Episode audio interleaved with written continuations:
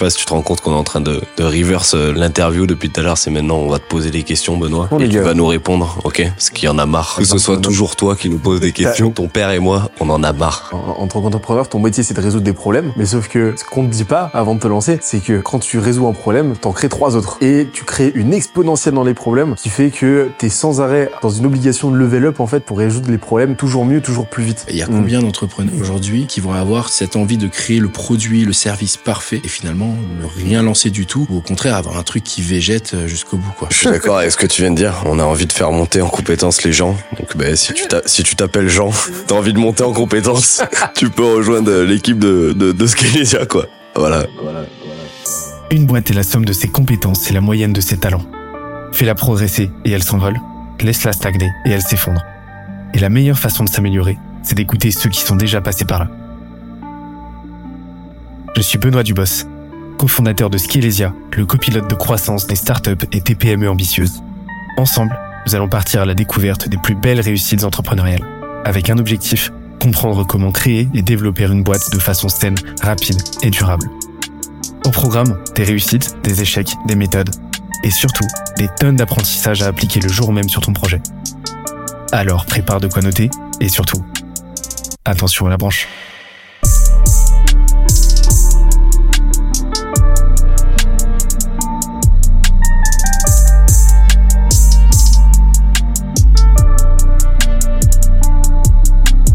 Let's go.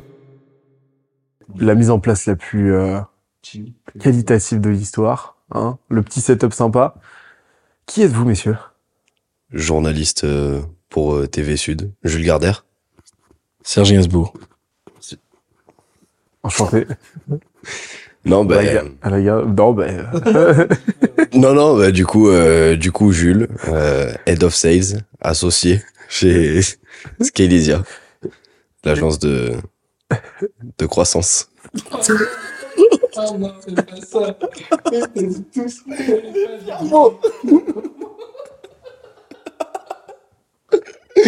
ça, Non, non. commence, Non, ça non, commence si mal.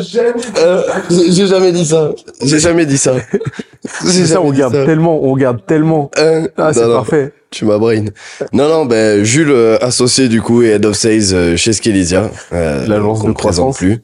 Et, euh, et Christian, moi, je vais te laisser te présenter parce que j'ai déjà eu un peu de mal avec la mienne, donc euh, je te laisse imaginer ce que ça peut donner. Eh ben moi de mon côté Christian, COO et euh, cofondateur de Skelesia. Donc euh, donc voilà, vous avez un peu toutes les infos. Donc est-ce que est-ce qu'on rentre un peu dans les rôles euh?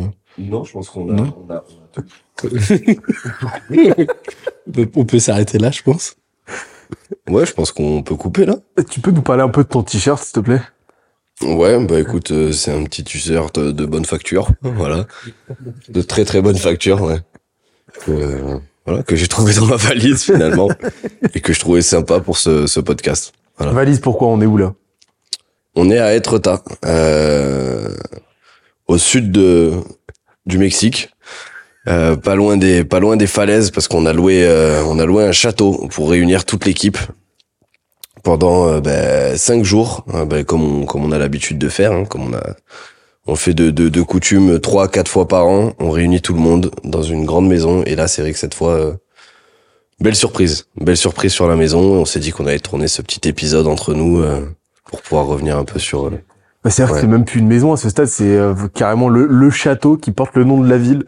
ouais C'est là voilà que bon, là on commence à passer en en standing, il y a, il y a, il y a trois cuisines, il y a un cottage, là on est dans le cottage. Donc là c'est une toute petite partie du cottage. Ouais, Ben, quand t'as un cours de tennis à 10 mètres de tapiole en général, c'est que c'est que c'est plutôt cool quand même. c'est qu'on est, euh, on, on commence à atteindre des petites dimensions sympas. Mm. Mais qu'est-ce qui justifie que là on ait pris un truc euh, de cette stature?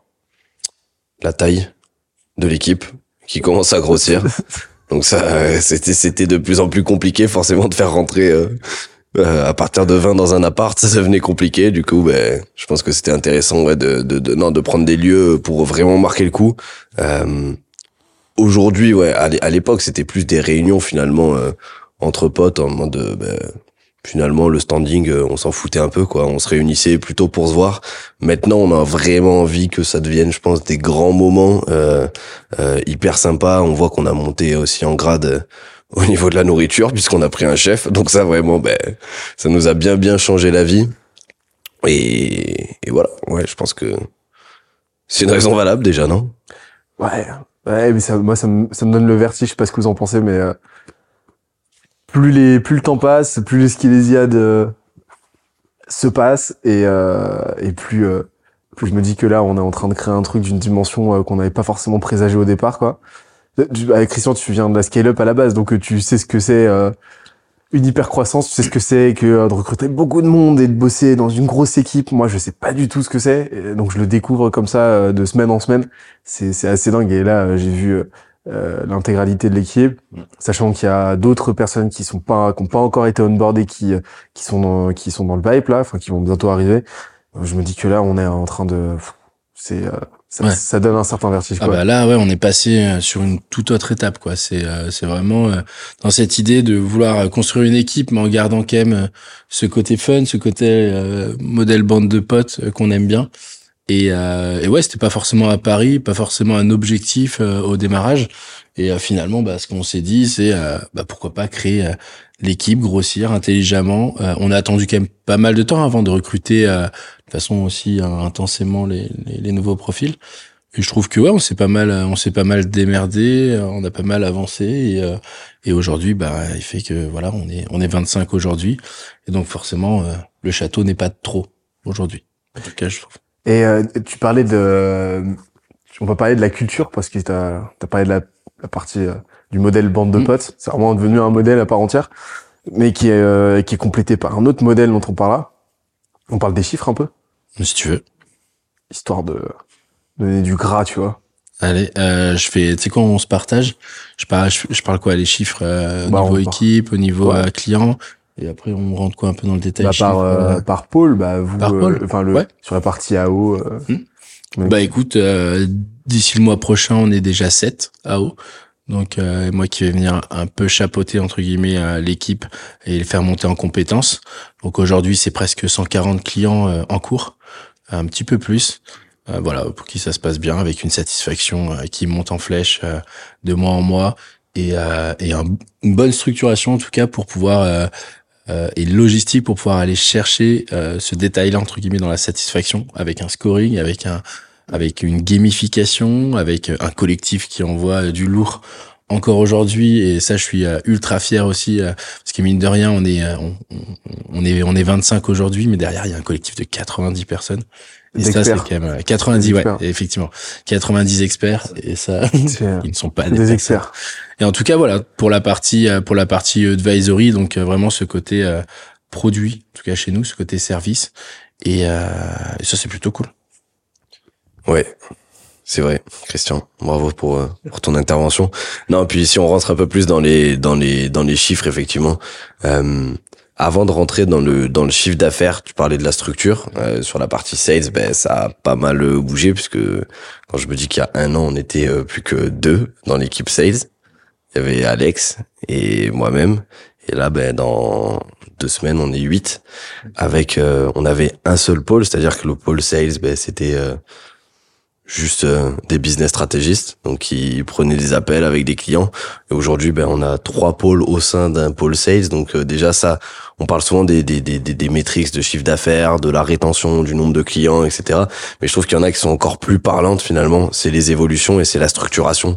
Pour en revenir euh, un peu un peu plus tard sur euh, les différents pôles qui commencent à se créer en fait avec des head off, avec des team leads. Je trouve que la vraie transition au-delà du chiffre d'affaires, elle se fait vraiment dans la structuration finalement et dans les différentes strates qui commencent à y avoir dans dans dans dans, dans la structure de Scalesia.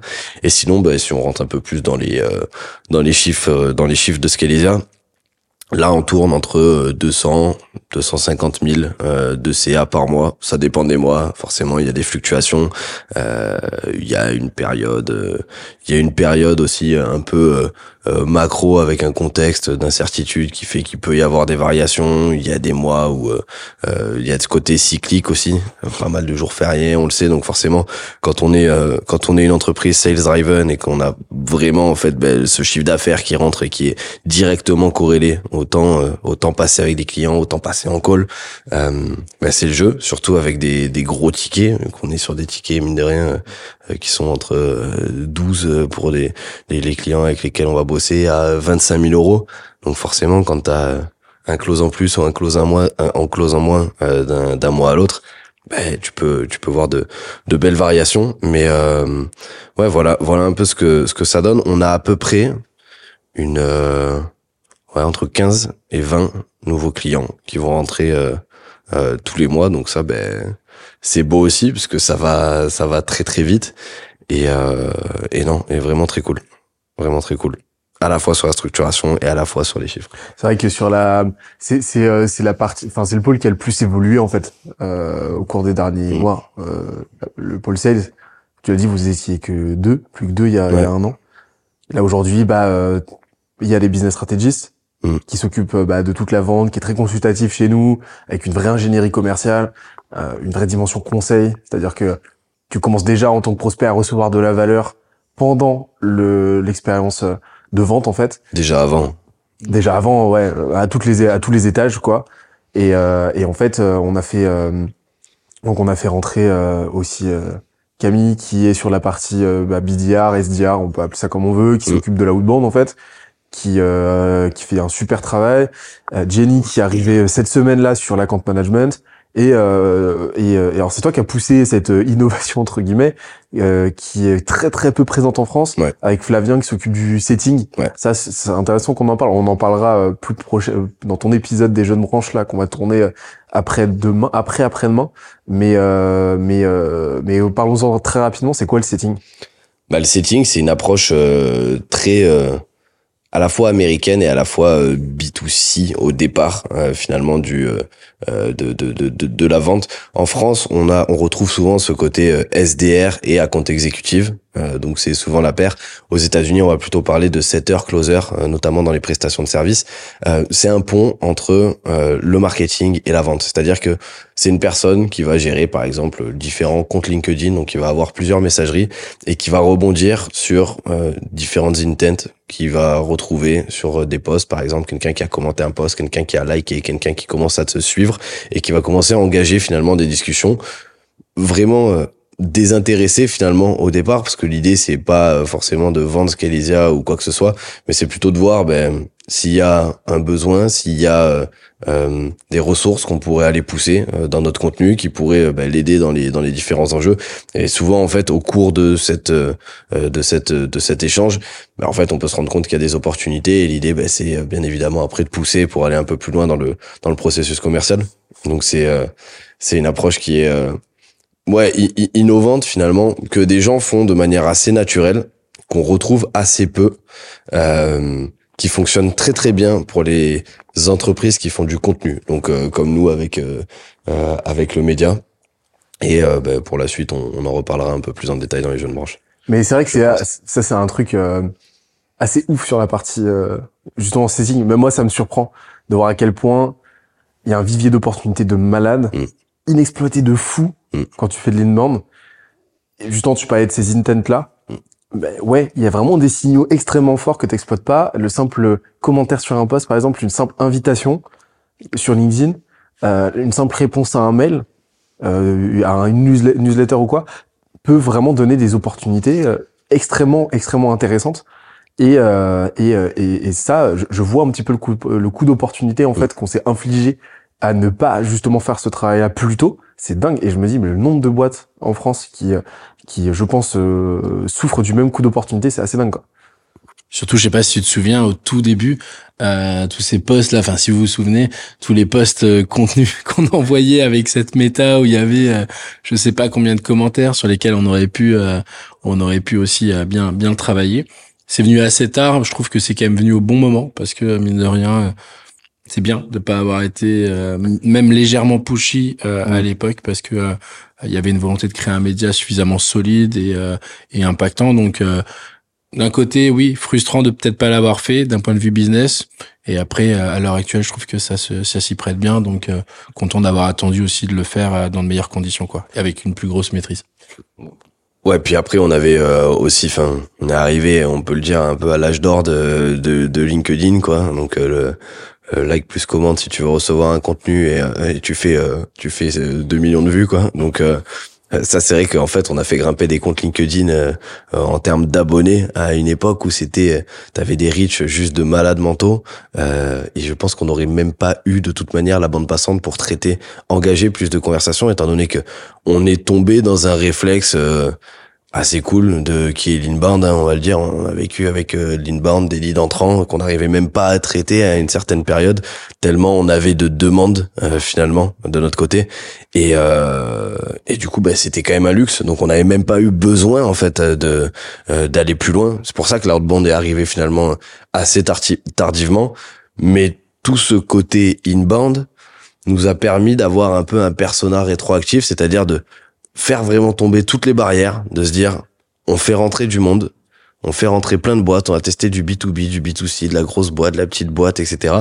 Et en fait, cet entonnoir, on, ça a pu écrémer au fur et à mesure du fait d'avoir euh, itéré sur euh, plein de modèles de croissance. Donc c'est venu nourrir aussi ce produit-là, c'est venu nourrir l'ICP. Et euh, maintenant, ben, on sait exactement comment segmenter, qui on doit aller chercher, avec qui on a les meilleurs résultats, avec qui on a envie de bosser aussi. Et c'est aussi le luxe maintenant de pouvoir développer l'outbound et le setting aujourd'hui, parce qu'il y a cette qualification humaine qu'on n'avait pas avant sur un questionnaire. Forcément, il y a un, un côté, euh, un côté ressenti, euh, ressenti commercial qui est hyper important, quoi. Clairement.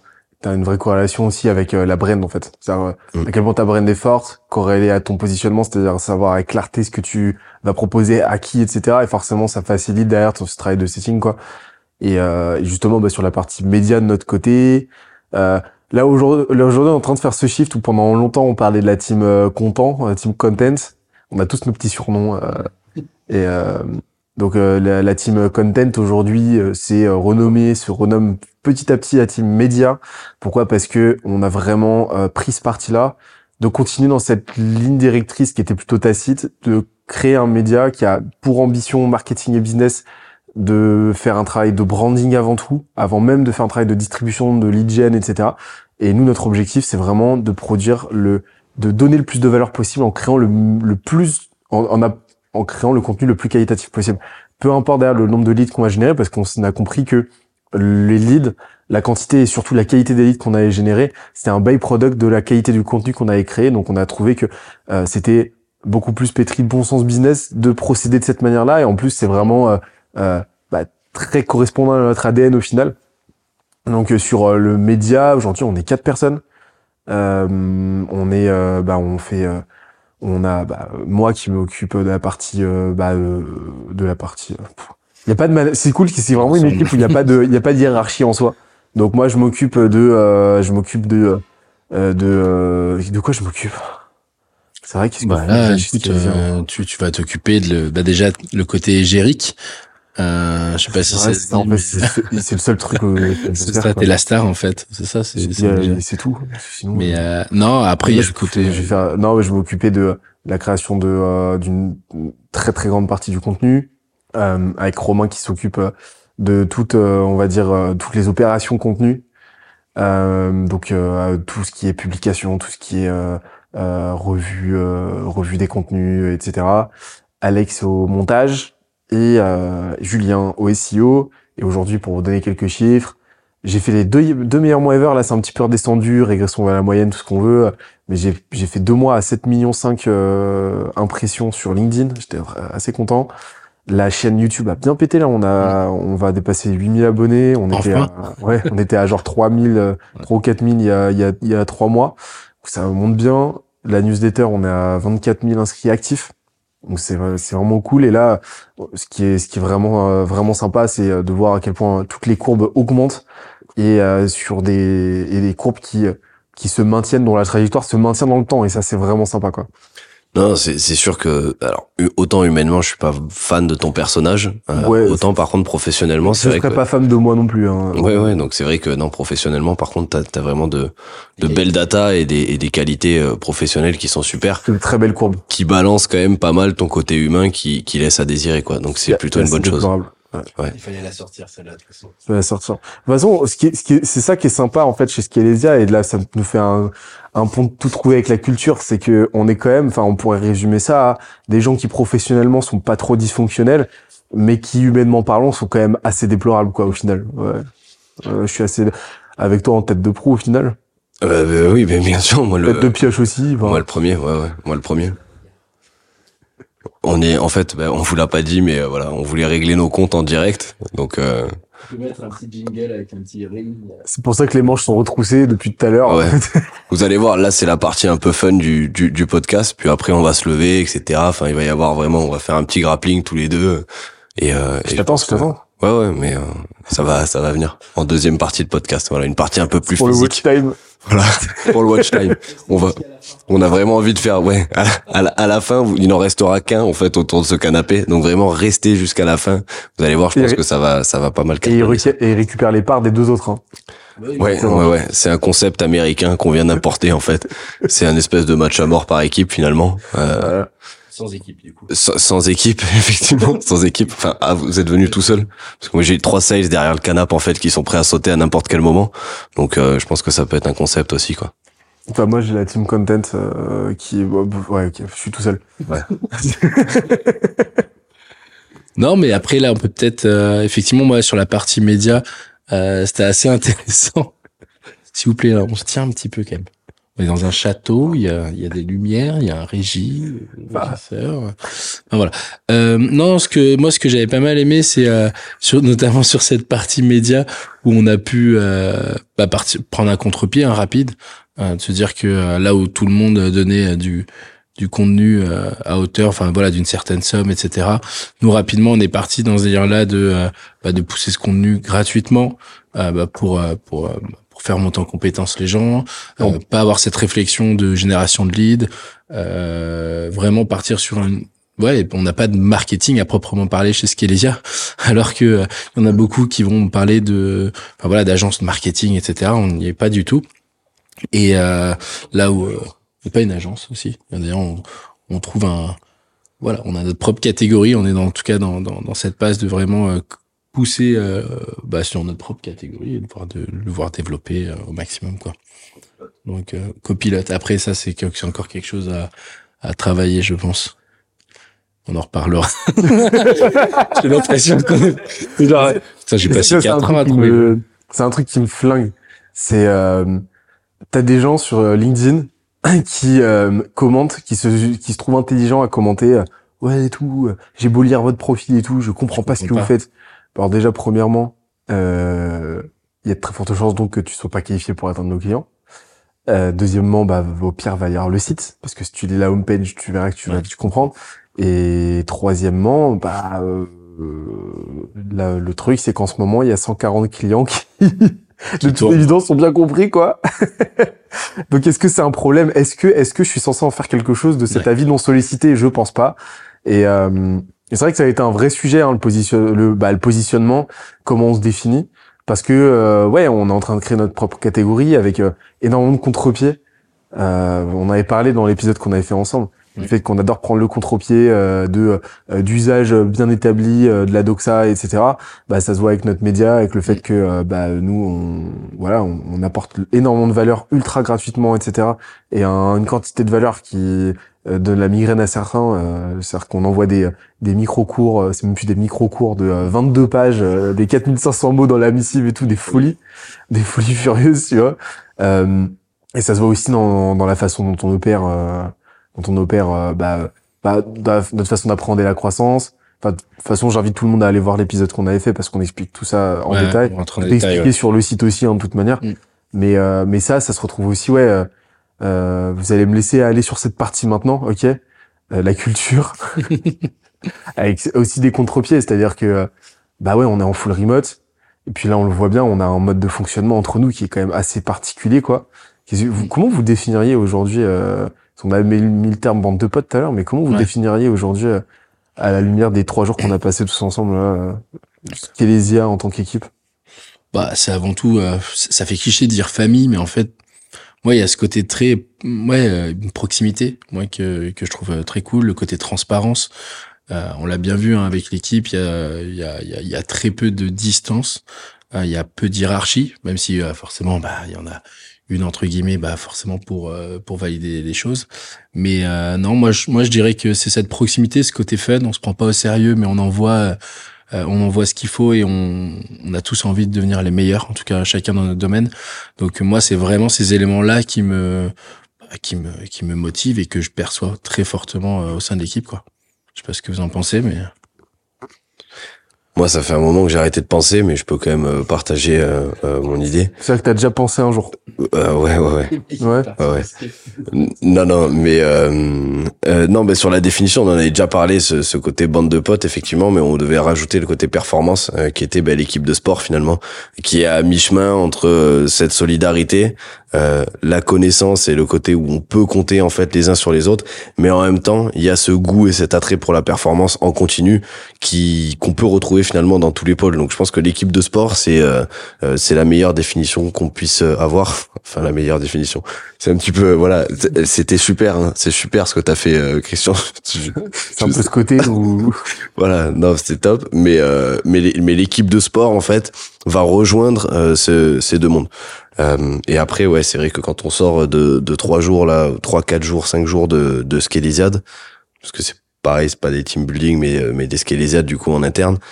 Euh, ouais, c'est beau quand même euh, ce qu'on a ce qu'on a pu construire et je pense que le, le la culture, en tout cas, on a réussi à amener cette culture euh, qu'on avait envie d'amener, mais en même temps, c'est un produit dérivé de plein plein de choses. On en, on en parlait, c'est-à-dire que si on nous si on avait si on nous avait posé la question il y a trois ans, qu'est-ce que vous avez envie de construire?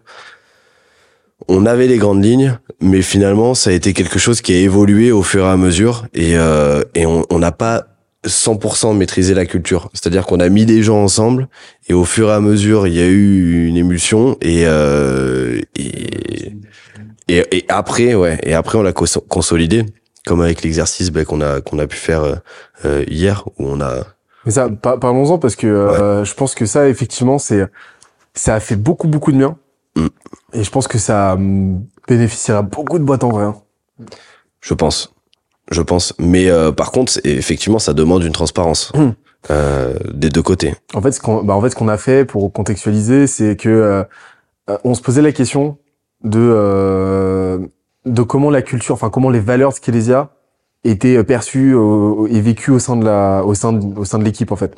Parce que forcément, forcément, on a toujours peur de cette dilution, euh, cette alchimie qu'on avait quand on était sept personnes. Est-ce qu'aujourd'hui on la retrouve quand on est 25 Et en fait, euh, on se posait cette question et donc on s'est dit que le meilleur moyen, euh, c'était de, de demander directement à l'équipe. Donc là, on a profité de la Skilésiade pour se réunir tous ensemble et c'est un exercice que je recommande à toutes les boîtes. C'est euh, de se poser la question de, ok, oubliez complètement euh, les valeurs, euh, les valeurs actuelles de, de, de la boîte. Euh, on va discuter ensemble là en mode full transparence parce qu'il n'y a pas de transparence dans la boîte de toute façon, c'est qu'il y a un problème de base, mais euh, full transparence de comment vous vivez ça, comment vous vivez la culture aujourd'hui, quels sont euh, euh, vos ressentis par rapport à ça, quels événements vous pouvez, euh, avec quels événements vous pouvez illustrer tout ça. Et en fait, ça a donné lieu à une discussion super intéressante. Et ce qu'on a fait à la fin, c'est que euh, c'était pas prévu, mais euh, ça a donné euh, des résultats super, super, super Ils intéressants. ont tout ce qui fait l'exercice. Ils ont Ouais, vraiment tout ce qui fait l'exercice. Moi, j'ai noté aussi une phrase qui, euh, qui, qui, qui, qui émane souvent de, à chaque skélésiade. C'est, euh, c'est incroyable comment, euh, comment, enfin, comment vous faites euh, pour avoir un tel fit sur chaque nouvelle personne qui nous rejoint. Euh, ça, c'est, euh, c'est-à-dire que Tu sais que je sais même pas nature, naturellement, bah, en fait, moi, j'ai du mal à répondre à cette question, tu vois, parce Je que, bah typiquement, alors si, si, je pourrais la répondre. On a un dernier call, euh, le dernier entretien qu'on va faire, il joue sur le fit. Nous, on a un objectif presque lié à ça, Euh, donc ça, je pense que ça joue.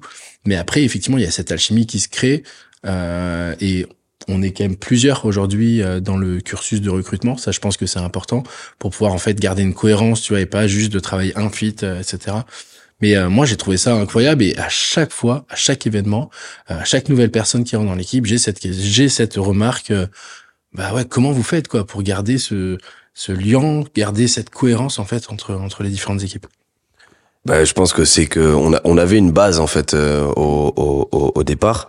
Euh, L'erreur que beaucoup vont faire, c'est de d'insuffler une culture en fait uniquement par le haut, c'est-à-dire ben voilà nous les valeurs euh, des et voilà en fait comment vous vous devez être.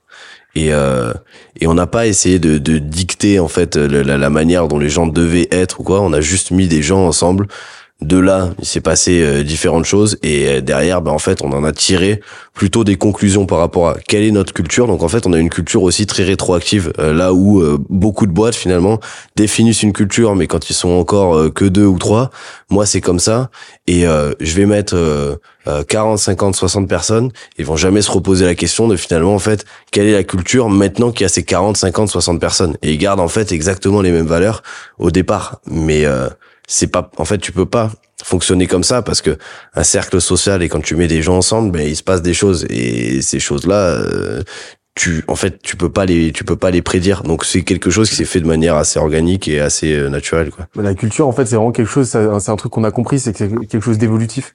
Et mm. que euh, elle est encapsulée en grande partie par les valeurs bon ça on l'a déjà dit mais que euh, s'interroger sur ces valeurs, ces valeurs-là, c'est exactement ce qu'on a fait. C'est le moment de se rendre compte des euh, d'un décalage entre la théorie et la pratique, entre ce que tu vas écrire sur le mur, ce que tu vas écrire dans ton culture deck et euh, la réalité de ce que les gens vont vivre sur le terrain. Et là, en fait, nous, on s'est rendu compte d'un truc, c'est qu'il y avait déjà non seulement aucun décalage, ça, ça a été vraiment, moi, ça m'a pas surpris, mais mais ça m'a soulagé quand même de voir qu'il y avait pas ce décalage-là, mais surtout moi, le, on en a parlé entre entre nous. Le le, le, message sous-jacent qui est ressorti de cet exercice-là, c'est qu'en fait, tout le monde dans la boîte veut qu'on y aille encore plus à fond en fait dans nos valeurs de, de transparence, de euh, générosité, de euh, collégialité, etc. Et que euh, et que au final, euh, la demande collective, c'était bah encore plus de radicalité quoi. Et c'est trop bien en fait.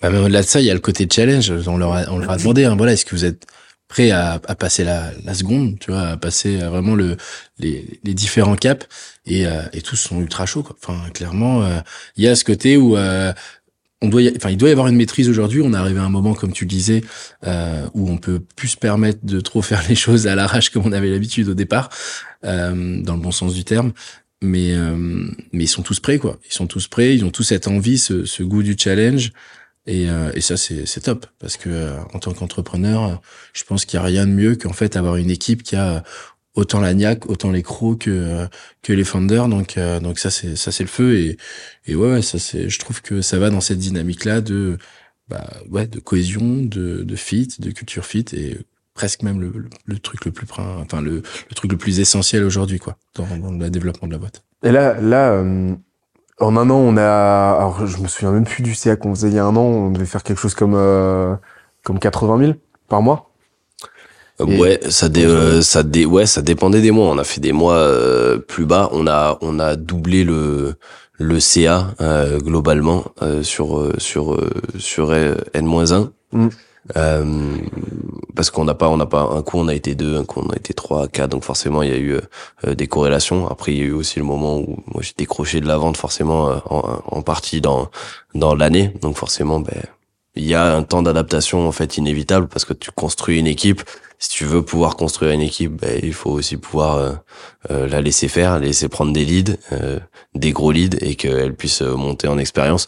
Donc ça demande un petit temps d'adaptation, mais mais globalement, ouais, on, on fois deux, ouais, par rapport à l'année dernière. Comment euh, là, là, ce serait quoi? On a parlé de la culture. Je pense que c'est un des leviers principaux, mais ça, va être super intéressant, je pense, pour les les, euh, les, les, gens qui nous écoutent. Mais euh, parce que pour obliger qu'il y ait des gens qui nous écoutent, les gars. Mm. Enfin, gaffe. Mais euh, range range les mariachis, s'il te plaît. Ouais, ouais. Et mais ça fait partie des, des, Je pense que la culture vraiment fait partie des leviers principaux qui ont fait Je suis d'accord avec toi. D'accord avec moi. Sur ce que tu viens de dire. Fait, euh, bah, qui ont bah, à l'origine de cette croissance-là, euh, de, de, cette évolution-là, ce serait quoi, selon vous, là, les, les autres piliers décisionnels qui ont fait que en un an on a grossi comme ça. Et surtout que là on identifie que la trajectoire va se maintenir sur l'année prochaine qu'il y a très forte chance que euh, l'année prochaine ouais on soit dans des ordres de grandeur similaires et qu'on euh, double encore le CA en tout cas c'est bah, c'est très très bien parti. Mais c'est quoi les, les grandes décisions qu'on a prises selon vous qui, euh, qui sont à l'origine de ça? Bah, je pense que déjà euh, le fait de comprendre que l'oxygène d'une boîte c'est la trésor, que si tu veux pouvoir réinvestir de la trésor dans la croissance et du coup bah, créer ce euh, créer cette dynamique là, tu dois collecter le plus rapidement possible. Donc c'est quand on a commencé à faire la distinction entre le CA facturé et le CA collecté. au début, on avait un, un, modèle où tu payais au mois le mois, donc MRR 12 000 euros sur six mois, super, 2 000 euros par mois avec un prélèvement. Puis à un moment, on s'est dit, mais euh, ouais, pourquoi? Euh, Qui nous a demandé en fait de, de faire un paiement en six fois Tu vois, tu vas sur un site internet, globalement, euh, c'est paiement en une fois, puis après tu as des possibilités de paiement, mais ça c'est plus en fait une facilitation que euh, que, que que quelque chose en fait au, au départ dans le business model du du site internet. Ben là c'est exactement la même chose. On s'est dit ben autant collecter en fait un maximum. Derrière on se laisse cette possibilité d'avoir une logistique de paiement pour pouvoir faciliter l'accès parce qu'on est conscient que c'est pas toujours facile de sortir 15 000 euros d'un coup. Donc c'est c'est normal il faut il faut se laisser cette liberté là mais du coup ben tu collectes rapidement. Donc en fait tu as de la trésor que tu peux réinvestir dans ta croissance. Et derrière ben en fait il y a des effets cumulés qui sont juste énormes. Et surtout tu respires un peu plus euh, quand tu quand tu quand tu passes euh, sur ce sur ce modèle là donc ça je pense que c'est une des décisions qui nous a permis vraiment d'accélérer et euh, et d'aller plus loin et peut-être que Christian t'en a t'en as une autre? Ouais Là, tu me dis, hein, si tu peux pas me donner le micro, Jules, euh, je peux comprendre. hein. Tu peux nous en dire alors Tu peux en dire- Alors, qu'est-ce que je pourrais en dire? Non, non, il y a eu plusieurs choses. Il y a eu euh, les bons choix faits sur le développement euh, d'un point de vue produit, euh, des choses qu'on a arrêtées, typiquement le bootcamp, qui était quand même euh, qui fait partie des, des murs en fait à la base de de, de Scalesia. Donc, on a décidé d'arrêter, pas parce que c'était pas rentable, mur non porteur. bon, Mais- après voilà, il y a- il y a eu de la C'était casse. un- C'était une pendant un temps un vache à lait, une vache à lait qui est devenue ensuite plus un poids et une incohérence en fait de positionnement carrément. qu'autre chose quoi. Carrément. Et, euh, et ça, on l'a arrêté. Mais typiquement, comme tu dis, c'était vache à lait, c'est-à-dire que c'était quand même 70% de notre CA à l'époque. Bon, je tire un peu les traits, mais on doit pas être non plus euh, très loin. Euh, et c'est surtout qu'on a cru en nous sur euh, sur le développement de l'advisory. Et, euh, je trouve que ça, ça a été déjà un premier pari gagnant et euh, et, euh, et une grosse évolution euh, réalisée côté, enfin de notre côté quoi. Donc non non, moi ça c'était vraiment un des points un des points essentiels. Euh, et puis rapidement d'internaliser la partie la partie recrutement donc avec un head of people donc euh, petite dédicace d'ailleurs à, à notre amie Louise mais euh, qui fait un travail euh, incroyable et euh, et ça c'est important parce que bah au début on était solo hein, sur les 13 14 premiers euh, recrutements Euh, et ça c'était ça c'était quand même très compliqué C'est vrai que dans la plupart, enfin dans, dans l'immense majorité des boîtes, il y a pas de, il y a aucun poste en fait euh, people. euh, on appelle ça comme on veut, mais qui rentre avant qui est la, euh, 50. qui a- ouais, la barre des 40, 50 personnes. Nous, on a choisi, euh, au contraire, de, de faire intervenir ce rôle-là le plus tôt possible. Et on est, donc on était combien? c'est- on, on était 14, ouais, c'est on comme ça? était, Ouais, ça, on était- on était presque 14. 14 ouais. En fait, ça, ça, ça a apporté un, ça a créé un appel d'air de malade mental. Je suis tellement content qu'on ait fait ce choix-là. C'est, c'est assez fou, quoi. Bah, c'est surtout que ça fait partie de notre stratégie. On, là, justement, je pense que ça fait, euh, ça fait quoi, une demi-heure, trois quarts d'heure qu'on parle. Euh, on parle que d'humain. On parle que de, euh, de ces choix, de la culture, de ce qui crée notre culture, ce qui, enfin voilà, de toute cette, euh, voilà, de tous ces, ces personnes, ces membres aujourd'hui. Et, euh, et c'est, enfin pour moi, c'était juste normal qu'on priorise ce, euh, ce, ce chantier-là. Et, euh, et c'est pour ça qu'on a pris cette décision ensemble. Mais euh, je pense que c'était une très bonne décision pour pouvoir avancer, quoi. Je ce que. Non, je, suis- je suis d'accord. On, on a parlé euh, que d'humain. On a un peu parlé bagarre aussi avec euh, avec Benoît. Donc ça, c'est. On va la faire, la bagarre. hein. Je pense que c'est un des, des highlights aussi du, du podcast. Euh, effectivement, pour revenir euh, sur euh, sur la partie talent acquisition et la partie RH, euh, vul- vulgairement en fait, c'est la partie RH. Euh, moi, dans les boîtes dans lesquelles j'ai bossé avant, en fait, je suis j'ai jamais atteint une taille de boîte où déjà ça a nécessité un truc euh, avec euh, des ressources humaines. Donc c'était euh, toujours de la TPE. Donc euh, de me dire que dans la boîte on avait une personne pour s'occuper des ressources humaines, j'étais en mode ok donc là ça y est c'est CAC 40, c'est CAC 40 quoi. Ça y est, on est dans les 40 plus grosses entreprises françaises. On a une personne sur la partie RH, tu vois. Et donc ça, ça déjà, ouais, ça a été, euh, euh, ça a été un, un changement majeur. Et d'ailleurs, au-delà de la partie RH, on a une particularité qui est aussi euh, le télétravail. Le télétravail qui est un flou aujourd'hui euh, juridique, administratif en fait euh, euh, en France. Donc il n'y a pas forcément de périmètre aujourd'hui sur la partie télétravail. Et c'est vrai que ben, tu as des obligations, tu as des choses que tu dois faire. Heureusement que Louise est arrivée parce que nous en fait on était en mode savant fou quoi. Euh, on avait des gens avec des ordinateurs en T'avais les cheveux qui allaient bien en plus à l'époque. J'avais les cheveux du savant fou donc euh, heureusement euh, heureusement qu'elle est qu'elle est arrivée parce que ouais on, en fait on testait des trucs on réunissait des gens euh, bosser quand vous voulez congé illimité il y a pas de souci on fait confiance euh, pas de charte télétravail euh, rien donc euh, t'avais des mecs à Bali euh, ouais je pars à Tenerife deux mois cool et tout euh, vas-y super En fait, en soi, c'est toujours. En fait, le truc, c'est que businessment parlant, c'est toujours cool. Mais en fait, il y a un cadre euh, légal et ça, on l'a appris. voilà c'est vrai que Voilà, il y a des choses à mettre en place. je je sais pas là ce qu'on ce J'espère qu'on qu'on risque voit de Laurent Ruquier, là, vous m'arrêtez, hein.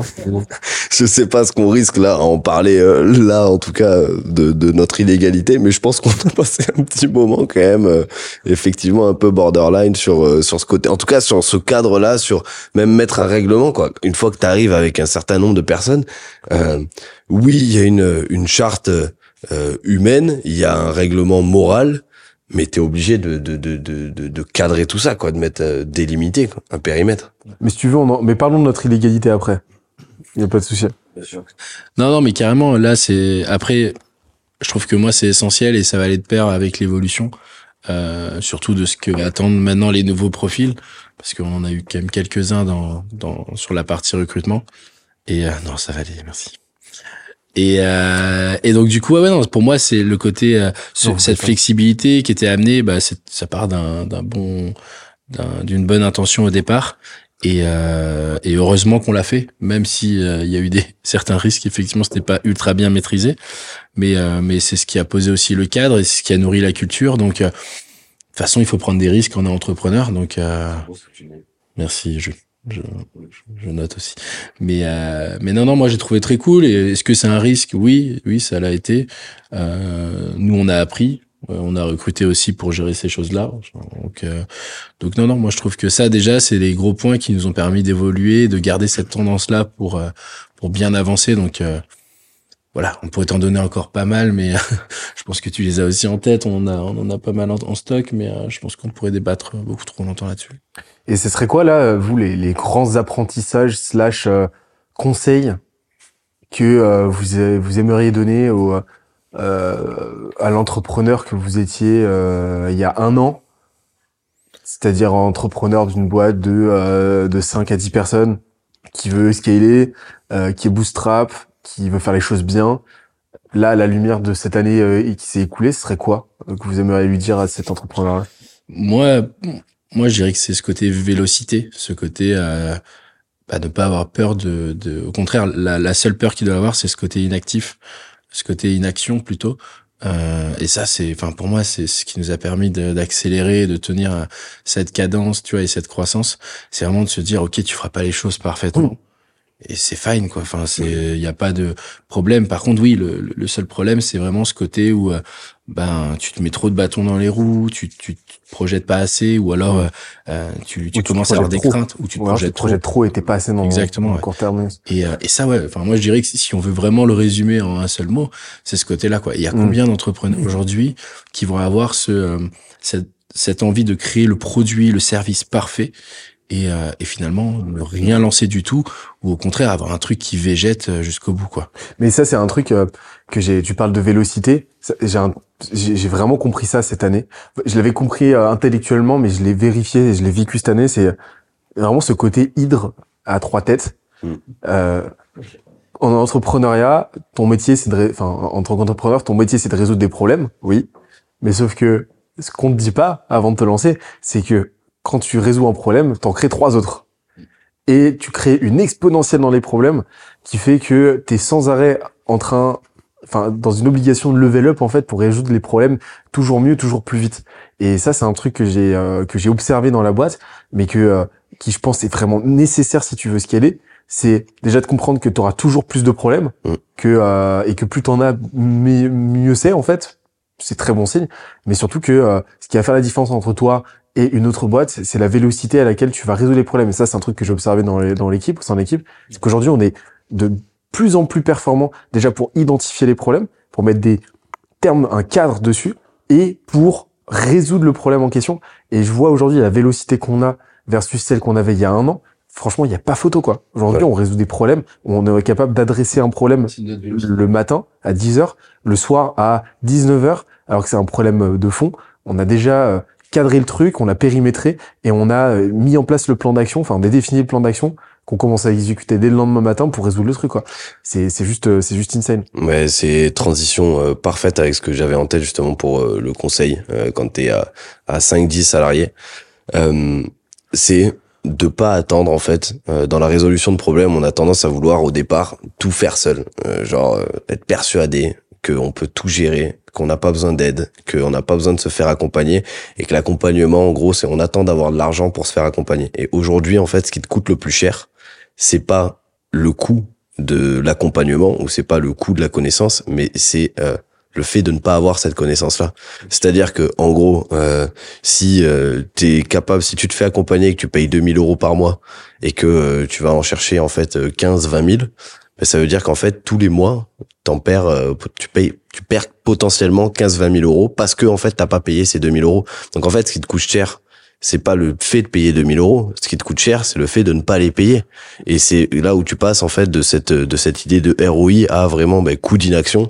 C'est-à-dire combien ça te coûte tous les mois de rester dans cette idée de croire que tu peux faire euh, les choses tout seul et ainsi de suite. Et dans la résolution de problèmes, en fait, prendre quelqu'un qui est déjà là où t'aimerais être, toi, mais en fait, tu vas gagner euh, euh, 5, 10 mois, un an, mais même parfois euh, des 10 ans en fait par rapport à euh, si tu avais essayé d'itérer seul de faire euh, de faire au fur et à mesure. Par contre, il faut pas tomber non plus euh, dans cette idée de, de baguette magique en mode euh, euh, on va arriver, on va m'accompagner, il va se passer des choses. Euh, tu vas devoir mettre les mains dans le cambouis, tu vas devoir exécuter, tu vas devoir euh, euh, t'y mettre à un moment donné quoi. Les gens ils sont là pour te guider, ils sont là pour te montrer une direction, mais toi tu vas devoir à un moment de toute manière t'y filer quoi. Bah, c'est, on en revient à cette équation euh, de euh, une boîte et la somme de ses compétences la moyenne de ses talents. C'est pas, euh, c'est pas le dividende de l'argent qu'elle dépense. Mm. Donc euh, l'argent, ça va être un moyen justement pour développer ces compétences-là, augmenter cette euh, densité de talent, euh, et pas, ça va pas être quelque chose. euh, ouais, ça va pas être de l'argent magique qui va te permettre de résoudre euh, n'importe quel problème. Non, à bout d'un moment, ouais, t'es obligé de level up en tant qu'équipe, level up en tant qu'entrepreneur, et euh, de faire level up individuellement les membres de ton équipe. Ça, c'est indispensable, quoi.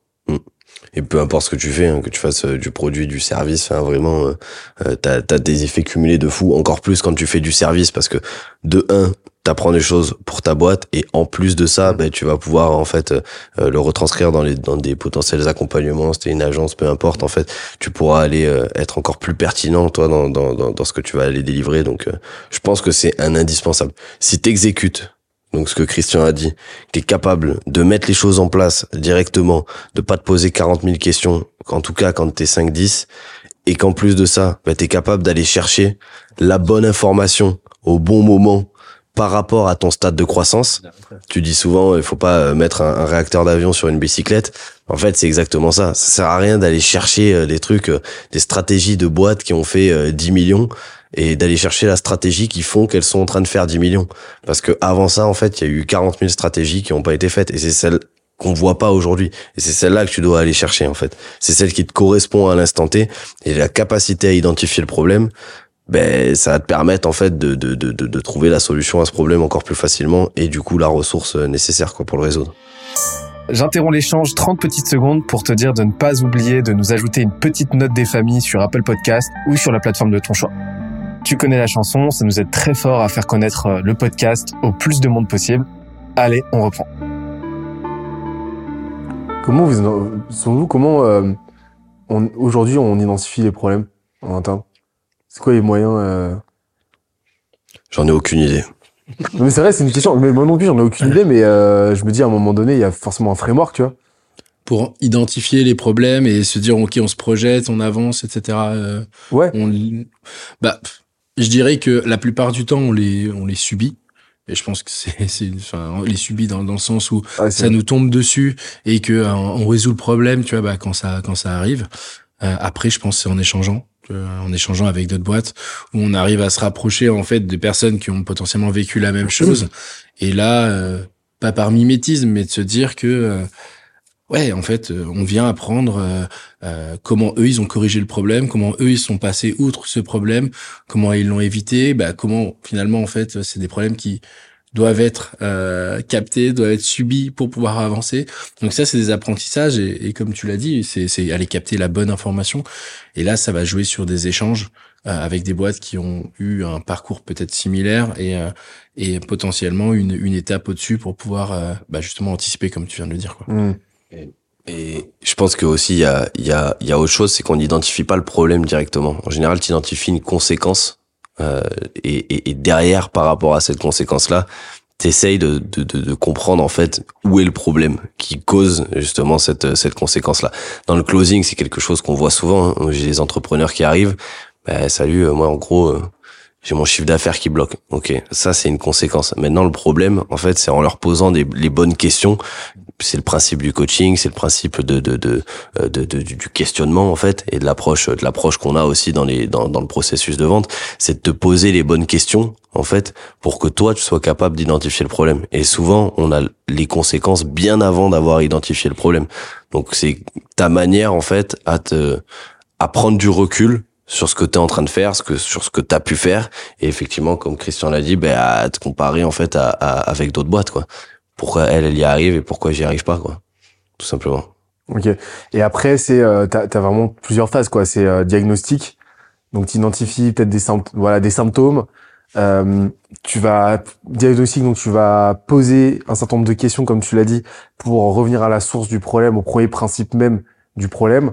Et puis après, euh, tu as un truc de cadrage ok, maintenant on a diagnostiqué le problème, c'est quoi les implications maintenant, c'est quoi les répercussions, qui en souffre, dans quelle ampleur on en souffre, etc. Et après là, tu peux passer euh, à la partie euh, médication, solutionnement, quoi. C'est vraiment ces trois étapes là.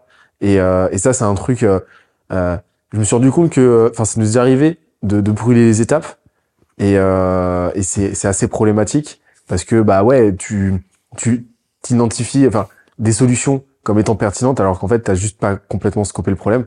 Et, euh, et inversement quand t'as pas quand tu grilles un peu les étapes comme ça euh, quand tu t'assures enfin quand tu t'assures pas que oui euh, ce, ce problème là que tu penses avoir identifié il s'ancre sur euh, des symptômes précis des conséquences précises qui sont observables en fait bah t'as tendance euh, quand t'es un petit peu bah quand t'es euh, dans une éternelle insatisfaction comme nous à justement anticiper des problèmes qui ont pas lieu d'être en fait des en fait des non sujets des non problèmes et ça ça fait perdre énormément de problèmes enfin énormément de, de temps à, à, énormément de boîtes. Ça nous en a fait perdre aussi.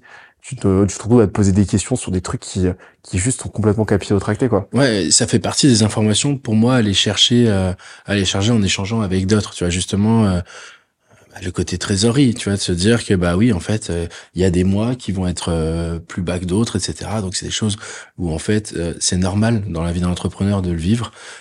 au contraire, c'est souvent gage derrière d'une d'une compréhension et d'un développement qui qui suit, tu vois, et, et, parce que voilà, quand tu vis pas, quand tu subis pas ces choses-là et que ça te tombe dessus, c'est un peu comme un couple. Hein. Si au bout de dix ans, tu t'es jamais disputé, à la première dispute qui tombe, souvent c'est c'est le drama.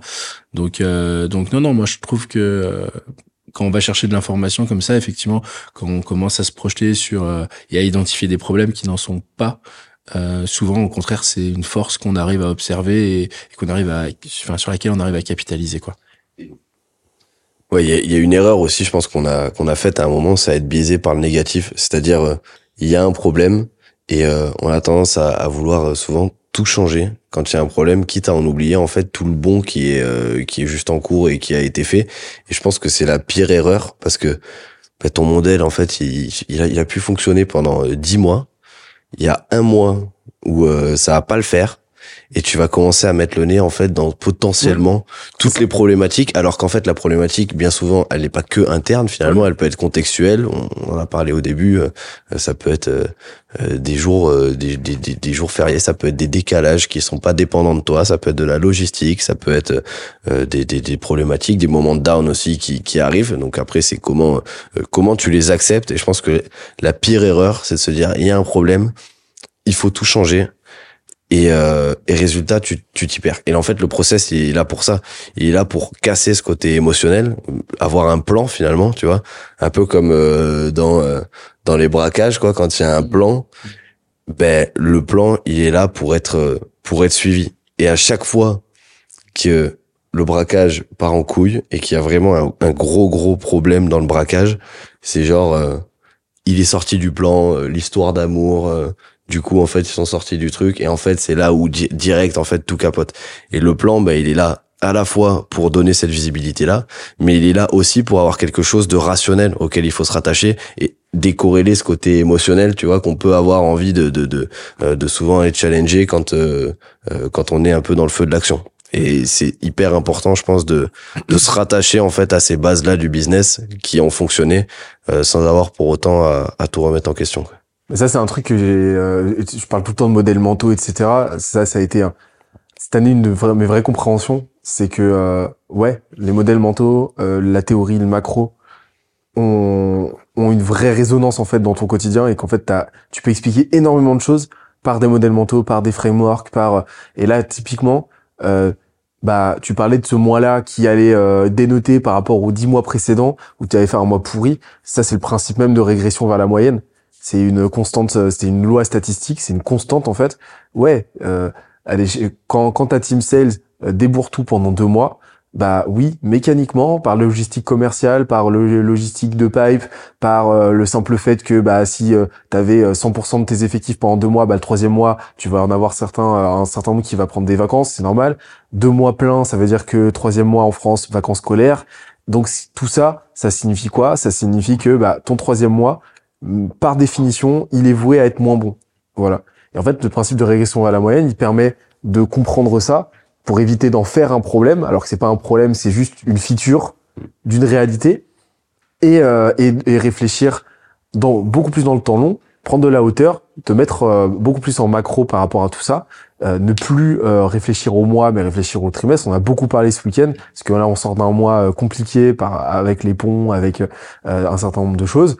C'est pas, en fait, c'est là, tu finis par comprendre que c'est pas un mois compliqué. C'est juste une composante, en fait, d'une logique cyclique Ouais. du fait que bah tu vas avoir des moments de moins bons et ça c'est un truc que tu vérifies euh, euh, partout moi moi je le vérifie euh, dans, dans le contenu Euh, quand on va faire euh, quatre super euh, quatre bangers d'affilée sur le podcast on sait qu'il va y avoir un épisode qui va être un petit peu moins bon quand je vais faire deux mois de fou sur LinkedIn je sais que le troisième mois eh ben ça a tendance à redescendre c'est complètement normal et là en fait au final tu réfléchis non plus euh, en performance en stock à l'instant T, tu réfléchis déjà en courbe. Est-ce que les courbes euh, augmentent euh, sur une échelle de temps donné Oui, non. Et tu vas réfléchir en seuil. Moi aujourd'hui, les performances commerciales, je les vois en seuil. C'est-à-dire que on a aujourd'hui un minimum de performance et ce, enfin nos performances vont évoluer au sein d'un minimum, d'un maximum. Et, euh, et, et l'objectif en fait, c'est que ce seuil augmente dans le temps. C'est pas faire en sorte euh, d'être toujours au max parce que tu peux pas être au max. C'est de faire en sorte de passer le moins de temps possible au minimum. Mais c'est de faire en sorte qu'au fil du temps, en fait, ce seuil-là augmente et, euh, et, euh, et pour le mieux, quoi. Et, et, et le fait d'avoir compris ça, moi, ça m'a en- enlevé énormément d'anxi- d'anxiété que je pouvais avoir au préalable euh, il y a encore quelques mois, quoi. Et tes modèles mentaux, toi, hein, de, de ton côté, est-ce que c'est quelque chose euh, a posteriori ou euh, a priori? C'est-à-dire, est-ce que tu te dis, il y a tellement d'éléments, il y a un modèle mental qui existe, Ouais. je vais essayer de l'appliquer? Ou est-ce que je vis des choses et a posteriori, je me rends compte que finalement, j'étais dans ce modèle mental-là, tu vois? Il y a trois trucs. Euh, Il y a il y a les modèles mentaux. euh, Il y, a, y a les modèles mentaux que je connais, euh, que je connais, que je connaissais déjà théoriquement et que je vais euh, que je vais euh, euh, bah, que je vais ouais repérer dans mon quotidien, qui vont m'aider à mieux comprendre. euh, bah, ouais, typiquement la réaction à la moyenne, ça m'a apporté des réponses. Il y a euh, les modèles mentaux que je vais constituer moi à partir de mon vécu. Donc ça va être euh, ouais, des frameworks et ainsi de suite. Typiquement le TMV, les cinq piliers. Et après, il va y avoir un entre-deux, en fait, où je vais euh, commencer à comprendre qu'il y a peut-être un pattern dans mon quotidien. Et là, je vais trouver un modèle mental qui va, euh, qui va, euh, ouais, apporter une substance au truc. Mais euh, je me suis rendu compte d'un truc, c'est que oui, tu peux, enfin, je suis partisan du fait que tu peux tout théoriser, en fait. Et que tu peux apporter un pattern, un, un lien euh, théorique, euh, théorique à absolument tout ce que tu vas avoir dans ton quotidien. Après, est-ce que c'est pas, est-ce que c'est pas vouloir faire euh, sens absolu d'un truc qui est par définition chaotique peut-être. Mais en tout cas moi au quotidien ça m'aide à, à, à gagner énormément de clarté. Euh, énormément de clarté et euh, et, euh, et, énormément aussi de euh, de je, pen- je pense de pertinence dans les décisions qu'on va prendre euh, en tous ensemble par la suite quoi. Et euh, Ouais, ouais, ouais. Ouais, ouais, ouais, ouais, C'est un ouais. c'est- Je continue à dire ouais jusqu'à ce que vous. euh, Non, mais là, là, on a parlé un peu des, des grands, euh, des grosses vict enfin, victoires, des gros changements euh, dans l'histoire de Skelésia. Euh, Est-ce qu'on passerait pas justement aux, aux grosses défaites. aux grosses défaites? Aux grosses, aux grosses défaites. Aux grosses Alors, défaites. aux grosses défaites, Ouais, avoir gardé Jules. On est en train de faire un, un, un putsch sur le modérateur. Je sais pas si tu te rends compte qu'on est en train de, de reverse euh, le- le- l'interview depuis tout à l'heure. C'est maintenant, on va te poser des questions, Benoît. Posez-moi Et des tu, vas, questions, et les tu vas nous répondre, ok? Parce qu'il y en a marre. Il y en a- il y en a que ce soit toujours toi qui nous pose des Ta, questions. ta mère et moi, on en a marre. Voilà, on en a marre. Ton père et moi, on en a marre. Ok, Benoît? Non, mais euh, enfin, je sais pas ce que vous en pensez, hein, mais je pense que ça peut être intéressant de se dire que bah il y a toujours des côtés négatifs, il y a toujours des choses à améliorer. Il y a il y a pas que du bon. Hein. Souvent, y a- les gens me demandent ouais, putain, vous avez fait des trucs incroyables, etc. Ah Euh, non. c'est ouais voilà. Là, Il y a tellement de fails. Non, bah, on a tellement de fails. Mais ça, c'est un vrai truc. Ça, c'est un truc que j'ai, qu'on a compris il y a pas longtemps. C'est le fait que, euh, il y a encore un an, on pouvait se permettre de tenter plein de trucs et que ça foire. Ouais. On avait lancé euh, le Skilesia Premium, qu'on a kill au bout de quelques au On en reviendra peut-être un peu dessus après. Et, mais pour un, tout un tas de raisons, en fait. Mais c'est juste qu'on s'est pas donné les moyens de faire réussir ce truc, que c'était pas forcément cohérent avec ce qu'on voulait faire. Mais en fait, on a tenté. Mm. Il y a un an, on pouvait se permettre de tenter et que ça marche pas. Et je me suis rendu compte de, de ça, en fait, que euh, aujourd'hui, on a passé ce cap qui fait qu'on peut plus se permettre, de par le branding, de par le rayonnement qu'on a, de par l'image que les gens ont nous, les attentes que les gens nourrissent de Skilesia, on peut de moins en moins se permettre en fait de tenter des trucs qui seront pas au niveau euh, au- au- à ce niveau-là en fait à ce standard qu'on s'est fixé. Et, euh, et en fait c'est un vrai réapprentissage de notre mode de fonctionnement parce que nous on vient de ce truc-là euh, très euh, très growth très très euh, pirate très bordel très on tente plein de trucs Ouais. etc là où aujourd'hui bah euh, on commence petit à petit à avoir beaucoup de choses à perdre en fait à faire des trucs un peu crado quoi et, euh, et moi je viens de ça à la base donc ouais c'est un vrai apprentissage. Je viens du crade Tu viens du je viens du crade toi pas du tout mais moi oui. Moi oui. Non, mais c'est un bon exemple là, euh, ce côté euh, effectivement le. J'avais presque oublié le Skesia Premium. Euh, ouais, c'est il y avait pas il y a pas mal de choses à à en redire. Mais euh, non non, on a effectivement voulu euh, bah en fait euh, financer euh, autofinancer le média un peu de cette façon-là. Euh, donc euh, finalement oui, c'était pas du tout la bonne idée et euh, en tout cas mal tourné. Donc euh, là on a on a d'autres objectifs euh, aujourd'hui. Bah, Mais euh, après c'est relatif parce qu'on avait atteint un petit MRR sympa quand Oui, même voilà. on était à, effectivement on était monté à, 4000 je crois Ouais, Même un peu plus. Hein, dans, dans, dans les, euh, au tout début, effectivement, on a, on a, on a quand même réussi à aller chercher les 60, euh, presque les 60 clients. Mm. Et euh, mais le problème, c'est que bah, derrière, ils sont, ils sont pas restés bien longtemps parce que bah, on a, on a sous-estimé la charge de travail derrière et, euh, et, l'évolution en fait et le rythme à donner dans cette communauté qu'on qu'on essayait de créer. Donc euh, ouais, ça, c'est assez moyen quoi. Je pense que justement par rapport au, au Skelesia Premium, euh, c'était pas un problème d'idée. L'idée est bonne, c'était un problème de focus. Et c'était un problème. En fait, c'était un problème de focus. C'est que le focus, euh, il devait pas être là à ce moment-là. En fait, on n'avait rien à faire là. Ou alors, il aurait fallu prendre un product owner, quelqu'un qui va vraiment venir en fait gérer ça. Tu sais que c'est une discussion qu'on a eue avec Christian, parce qu'on s'était posé la question est-ce qu'on aurait dû prendre un product owner Et en fait, on s'est dit non, ça aurait dû être à nous de le faire, ça. Oui, mais, ou en tout cas, il aurait fallu un référent. Voilà, c'est ça, un référent, mais quelqu'un qui un, un res- un- un responsable, un responsable de de de de, de- ouais de cette offre, de C'est cette offre, c'est de la qui- faute de Julien, ça. mais qui était en plus euh, qui qui était un truc franchement en termes de valeur, pas ce que t'allais chercher. Euh, 100, 100 non mais 100 balles par mois, t'avais euh, t'avais accès à plein d'experts, tu pouvais poser des questions à n'importe quel moment. Euh, Il y a tellement. Mais on, on tellement- pas donné les moyens, encore une fois, d'un d'un truc Ouais. du potentiel. Ouais. C'est pour ça que euh, c'est pour ça que je pense que c'est pas un problème d'idée, c'est pas que un problème de produit, mais qu'en partie, en tout cas, pas un problème de produit dans euh, euh, ce qu'on allait en tirer, peut-être un problème de positionnement dans le produit, peut-être un, pro- un problème de proposition de valeur, ça oui, euh, stratégie au niveau du produit, pas forcément très opérationnel, mais c'est vraiment un problème de focus quoi. C'est que pourquoi on est allé faire ça? On a voulu aller créer en fait un MRR, on a on a voulu appliquer un business model finalement qui correspond pas forcément à, à ce qu'on voulait faire.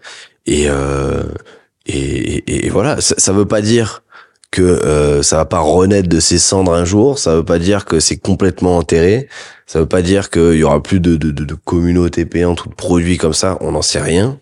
Mais en tout cas, euh, c'était peut-être pas le bon moment, quoi. Voilà. Et pas la bonne façon de faire non plus. Non, et puis là, il y a, y a- Non, mais là, tu vois, c'est aussi notre biais de négativité qui parle parce que Ouais. je me souviens que j'avais reçu plein, plein de super retours euh, de, de, de clients qui y étaient. C'est juste qu'encore une fois, on s'est pas donné les moyens d'aller au bout de ce truc-là, alors que euh, le potentiel était là, même s'il y avait énormément de boulot à resserrer, quoi. Ouais. Mais pour un produit en post-lancement, on avait quand même fait une belle perf en soi. C'est juste qu'on s'est mis un standard tellement élevé que, on s'est mis un standard ultra élevé, parce que notre standard est toujours très élevé, mais on s'est pas donné du tout les moyens, euh, Non, ça a été une, mais je trouve que ça a été un de nos plus gros apprentissages, hein, et je- je pense que ça le restera euh, pour le développement de Scalesia. Euh, moi, il y a une, un autre fail hein, sur le fait de, de vouloir justement développer des choses, partir dans tous les sens. C'est euh, c'est le fait de vouloir mettre trop de nouveautés aussi dans les dans les différents dans l'évolution par exemple de l'advisory. Euh, peut-être même à surcharger les équipes de temps en temps pour dans, toujours dans un objectif de pouvoir euh, bah, en fait satisfaire le client au maximum. Et, euh, et ça c'est quelque chose euh, qui, qui a été euh, retravaillé. Mais une, une erreur aussi euh, on peut le voir hein, sur sur ce côté euh, sur ce côté euh, développement en tout cas euh, sur la vélocité du, du développement de l'offre. Euh, et là l'objectif ça a été vraiment de euh, se canaliser sur les gros apprentissages, sur les choses à venir transformer, à, à ajouter comme amélioration. Et, euh, et ça, ouais, on a, on a, on a voulu en mettre beaucoup trop d'un coup, et, euh, et c'était quand même euh, compliqué. Enfin, je sais pas si vous vous souvenez un peu de cette de cette période où il y avait eu énormément énormément d'évolutions euh, et du coup ouais ça partait un peu dans tous les sens. On voulait régaler le client à son maximum. Et, euh, et sauf que nous bah on était peut-être pas forcément prêts pour prendre autant de features autant de fonctionnalités autant de euh, de développement d'un coup quoi Ouais, je- en fait, faut accepter que juste, bah, tu, tu peux pas tout faire quoi à un moment. Donc, euh, euh, franchement, la, la roadmap, je pense qu'elle était euh, un peu, euh, un peu chargée quoi. Et, euh, et et on avait tellement envie d'être à, à arriver quoi au résultat que euh, on était en mode focus à fond résultat et je pense que c'est là où aussi on a changé un peu à un moment cette idée d'input output euh, là où on était ultra focus sur l'output c'est-à-dire qu'on avait cet objectif là leader européen de la croissance on veut y aller etc etc et résultat en fait on était plus focus sur les actions concrètement qu'on mettait en place. En tout cas on testait plein de trucs euh, plutôt que d'aller au bout des choses et de se dire que euh, le 0,80% il va très vite. Et en fait on voulait faire le perfectionniste à chaque fois sur euh, les 20 derniers pourcents. Mais finalement le 0,80 tu vas mettre un mois à le faire. Et en fait le 80 à, à, à 100% ben il va te prendre 12 mois. Et en fait ça sert à rien de faire ça tu vois. Et, euh, et ça ça a été euh, un vrai problème. Et ça a été je pense aussi une erreur. Peut-être qu'on en reparlera plus en détail aussi dans dans l'épisode des, des jeunes branches. Mais ça a été ok une fois qu'on a compris comment on scale la partie commerciale comment on décorrèle aussi euh, euh, du founder qui est là une problématique dans dans beaucoup de euh, de boîtes de services mais en fait c'est d'aller diluer en fait ce risque au maximum quoi. Euh, commencer et continuer à recruter pour pouvoir faire grossir l'équipe. Et au lieu de te dire je vais avoir trois personnes qui vont faire euh, qui vont vendre pour 100 000 euros par mois ben, en fait euh, autant en avoir euh, peut-être euh, 8 9 qui vont faire pour euh, tu vois euh, 40 euh, 20 30 40 50 000 une fois que tu as trouvé ton ton seuil. Mais en gros euh, voilà. Essayer de faire ce 0,80 le plus rapidement possible. Et une fois que tu fais ton 0,80 va le répliquer. Parce que de toute manière les derniers pourcentages sera les plus durs à avoir. Donc euh, et surtout tu auras cette dilution du risque quoi qui qui sera hyper euh, hyper intéressante. Et c'est pareil avec les canaux d'acquisition hein. Euh, tu fais de l'outbound euh, c'est bon, tu vois, ça sert à rien. Tu as 80% de taux d'ouverture sur ta campagne, ça sert à rien d'aller chercher les 100%, quoi. Commence à aller taffer un autre canal euh, d'acquisition, commence à te diversifier, commence à diluer un petit peu ton risque? Et arrête de te dire que tu vas essayer de surperformer tout le temps, en fait, aller chercher le millimètre parce que tu vas te perdre, parce que ça sert à rien et parce que, en fait, c'est une, je sais pas, c'est une guerre d'ego, c'est un challenge personnel, mais qui finalement euh, nourrit pas plus que ça le, le, le business à l'instant T, quoi. J'ai fini ma phrase. Non, mais c'était, c'était beau. Je, ouais, j'ai l'impression que ça t'a laissé un peu perplexe, mais euh, Non, non, mais j'a- j'a- circonspect peut-être. alors j'aime pas ce mot. Tu peux en proposer un autre, s'il te plaît? Pioche. On l'a déjà dit pioche tout à l'heure. Ouais, non, tu, tu as dit que j'avais une tête de pioche, non? C'est ça exactement. Je crois pas que c'était dans le podcast. Je crois que c'était C'était dans avant. le podcast. C'était dans le podcast. C'est sûr? Ouais. Ok. Ouais. Tout le monde le sait, quoi. Que j'ai une tête de pioche Ouais. Je pense qu'il l'avait vu. Il y avait un indice visuel à la caméra, non? Pas besoin de le, de le préciser forcément, non? Non. Bon. Faut, faut savoir aussi mettre des mots sur les choses. Hum. Ouais, voilà. C'est ton, c'est ton nom de famille, Rod, ou c'est ton deuxième prénom? Alors non, c'est le c'est le nom de mon père en fait, Ok. Rod, et euh, et on se le on se le lègue en fait avec le avec le micro d'ailleurs. C'est le principe du nom de famille, quoi. Ouais ouais ouais, c'est le principe. du nom de- c'est le principe du nom de famille, effectivement. Merci. Ça, on va faire vraiment tout un modèle euh, mental sur sur le nom de famille en fait. Sur l'héritage. L'héritage du nom de, de nom de famille. Et je pense que c'est, c'est une grosse erreur que j'ai faite pendant, ben là, pas mal de temps dans ma vie, c'est de pas comprendre, en fait, que je récupérais des trucs de mon père, euh, dont le nom de famille qui est, qui est hyper important, quoi, C'est important pour entreprendre. Et pour, pour créer son profil LinkedIn, parce que si t'es- t'as Si pas, T'as qu'un prénom, tu peux pas valider. ouais, voilà. Non, ça marche pas. Donc c'est hyper important, finalement, de, Après, t'es obligé de mettre un emoji à la place et euh, c'est un peu nul, quoi. et, euh, et ouais, voilà. Après, c'est vrai que tes enfants auront un emoji en nom de famille. C'est pas, C'est pas fou. C'est pas voilà. fou. On passe à la suite? Il y avait une suite? Oui, il y avait une suite. Alors, c'est quoi la plat. vision, le futur de Scalesia C'est quoi alors les mecs? Hein? Qu'est-ce qu'ils disent alors répondez. C'est beaucoup flashy que ça hein Non, non, ben alors il y avait euh, il y avait cette idée de effectivement de craquer l'acquisition, d'avoir un produit euh, euh, ultra ultra ultra énervé euh, sur euh, sur 2022. 2023, on s'est dit que c'était l'année de la rétention, c'est-à-dire euh, euh, ben, travailler à fond en fait. Augmenter cette satisfaction au maximum des clients et rentrer dans cette euh, ré- rétention et rentrer dans cette continuité, c'est-à-dire que en gros, tu arrives chez Skelésia, euh, globalement, euh, ça s'arrête jamais quoi. Euh, truc jamais. qu'on a compris, c'est qu'en fait, ça fonctionne vraiment par. Je sais pas expliquer comment, mais ça fonctionne vraiment par année, où chaque année a son grand thème. Mm. C'est 2021, on a craqué la. Bah 2020, on s'est lancé en septembre 2020. 2021, on a craqué la culture. Parce que vraiment, on a posé des bases qui scale aujourd'hui. On a craqué tout court en On a 2021, je craqué crois. tout court, euh, on craque tous les ans. Et, euh, de euh, 2021, de 2022, on a craqué ouais l'acquisition. On a posé les bases et tout. On a vraiment donc acquisition, c'est quoi? C'est toute la stratégie de distribution plus la stratégie Et la stratégie commerciale, ouais, ouais. revenu. Ouais. Euh, ça, ça veut pas dire qu'on a fini le jeu. Ça veut dire qu'on a posé vraiment des bases qui aujourd'hui scale quoi. 2023, euh, là on est en train de craquer. Ouais, c'est l'année de la rétention. C'est-à-dire qu'en fait en 2022, on a on en avait parlé euh, la, la dernière fois, c'est euh, du fait que euh, on a compris la différence entre satisfaction et rétention et que satisfaction est un n'est pas rétention, que c'est juste un proxy de la rétention, Mm. un précurseur de la rétention. Et tu parles des clients super satisfaits, c'est pas pour autant qu'ils vont rester pour tout un tas de raisons.